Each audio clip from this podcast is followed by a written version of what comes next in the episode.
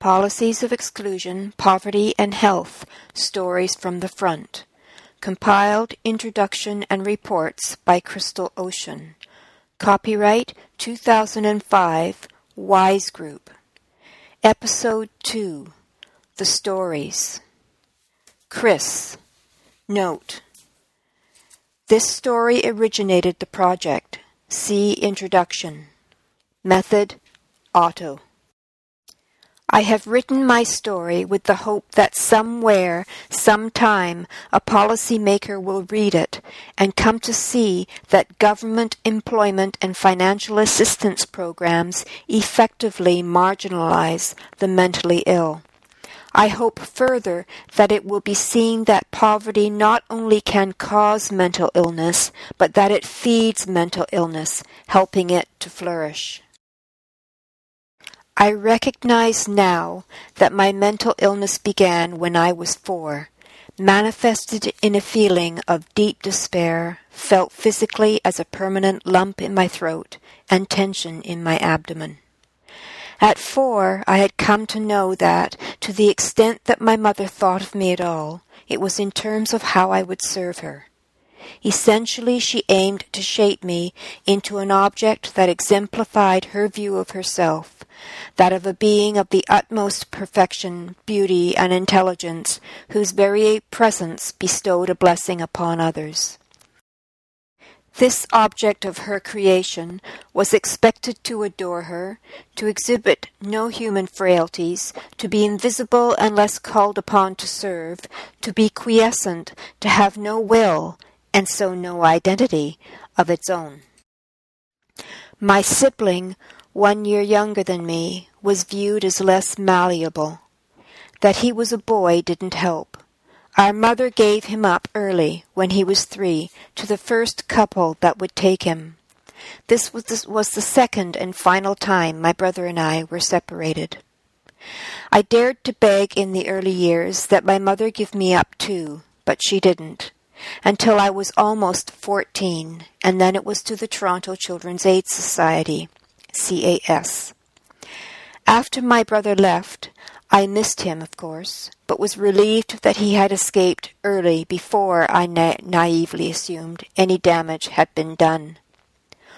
Once I was handed over to the CAS, it took four months before I noticed that the children being placed in foster homes were the children who were cutting themselves. Suffice it to say that soon after I was placed in a foster home, too. By Christmas of that year, however, I realized something else that I didn't know how to receive or give affection. The guilt drove me to attempt suicide. Since suicide was a criminal offense in those days, I was brought before a judge and sentenced to Toronto's Lakeshore Psychiatric Hospital, LPH. At fourteen, I was the youngest patient they'd had, and they didn't know what to do with me. One month after I arrived at LPH, my CAS worker told me I had been cleared to leave the hospital. This surprised me, since I had seen a psychiatrist twice and felt no better than on my arrival. My worker also told me that the CAS couldn't find a foster home for me and that I would have to stay at LPH until something came up. This turned out to be ten months later. Psychiatric visits. Within a week of arriving at LPH, I was seen briefly by a psychiatrist who assessed me as, quote, emotionally disturbed, unquote. A month later, I was seen even more briefly by another psychiatrist. The third and last visit was eleven months after my arrival, its purpose being to formalize my release. Life at LPH. LPH housed people whose mental health ranged widely, from the perfectly normal to the criminally insane. Among the patients was one, a 15 year old male who was there for monitoring the drug therapy for his epilepsy. Two, a 16 year old female who kept cutting herself. Three, a woman in her mid 40s who stopped screaming only when she slept. Four, a 26 year old male who sought to kill, kill police officers whenever he drank a drop of beer. The last of these, Bruce, became my best friend. In fact, he was my first love. Although it would have been easy for Bruce to take advantage of me, we were always and to the end constant companions only. I trusted him, and he never hurt me. I witnessed horrible things at LPH, including shock treatments, and I came to know and become friends with many twisted, not so twisted, normal, and merely eccentric people. LPH felt like home to me. It still does. I pine for that sense of belonging, community, and acceptance that I felt when I was there. In all other situations and places, I feel awkward and an outsider and don't know how to interact with people. A couple of months into my stay at LPH, I was given a battery of tests to determine my IQ and vocational aptitude. Although I was discovered to have a genius IQ, the CAS sent me to secretarial school. Being a secretary, apparently, was the height to which a female could aspire in the 60s. After LPH, my life, with depression always lurking, soared and plunged its weary way. I was gang raped at fifteen, with more sexual bandying about to follow. Married and divorced twice, and raised two children. The life of wife and mother doesn't feel like mine, although this body bears the scars of pregnancy and childbirth. Intellectually curious, I began to pursue learning opportunities in my thirties. I studied high school calculus and physics via distance education. At 41, I began university study, the first dozen courses also by distance education. At 43, I switched to on campus study, and by 45 had finished my BA and MA. I won awards and scholarships, including the SSHRC for doctoral studies, and got within months of completing a double PhD. Throughout my doctoral studies, the depression gave me few breaks, and I felt a building tension. The life and identity I was trying to discover or create was beginning to unravel. I've tried to understand why, and suspect it that it's because the postgraduate process is another form of indoctrination, of learning to think and do in a prescribed way as dictated by others, Oddly, this indoctrination is more pronounced the higher one goes up the academic ladder. Where you might expect more freedom for creativity and inventiveness to flourish, you find instead added restrictions. Further, the very nature of academic study involves argument, with students expected to assert a thesis or defend a position. Things are much more a battleground than a playground. All my life I've avoided battlegrounds. In the summer of 2000, I abandoned my efforts for the doctorate and came home to BC. I still had an MA, had always been able to find work, and had entrepreneurial instincts. I've been a stenographer, bookkeeper, go-go dancer, letter carrier, pizza delivery driver, choreographer, dance instructor, computer consultant, web designer, census representative, elections officer, university instructor, conference presenter, small business owner. I've lost track of the number of things I've done and the skills I've learned, most self-taught. It never occurred to me that I'd be unable to find work. Having been a student for the previous seven years, I had very little money, but what I did have, in the form of a small RRSP, I put into an, into an old mobile home and a down payment on a new car. My intention had been to buy a ten-year-old Toyota, not a new car, but no one would approve a loan for this. It turns out that if you're out of the country for a period of time, I'd been studying the PhD elsewhere, your credit record is wiped clean. Same with your driving record. At 50 years old, I had to start all over again, rebuilding my credit and paying the maximum in car insurance. There was nothing left with which to furnish the mobile, and it remained as it was when I moved in, virtually empty and certainly bare. There was no money to buy pots and pans and other kitchen utensils, garden tools and supplies, drapes, paint, sufficient fuel for the winter, a proper bed and chair, and so on. Despite this, the first couple of months I was optimistic. I only became anxious as the weeks, months, and now years went by.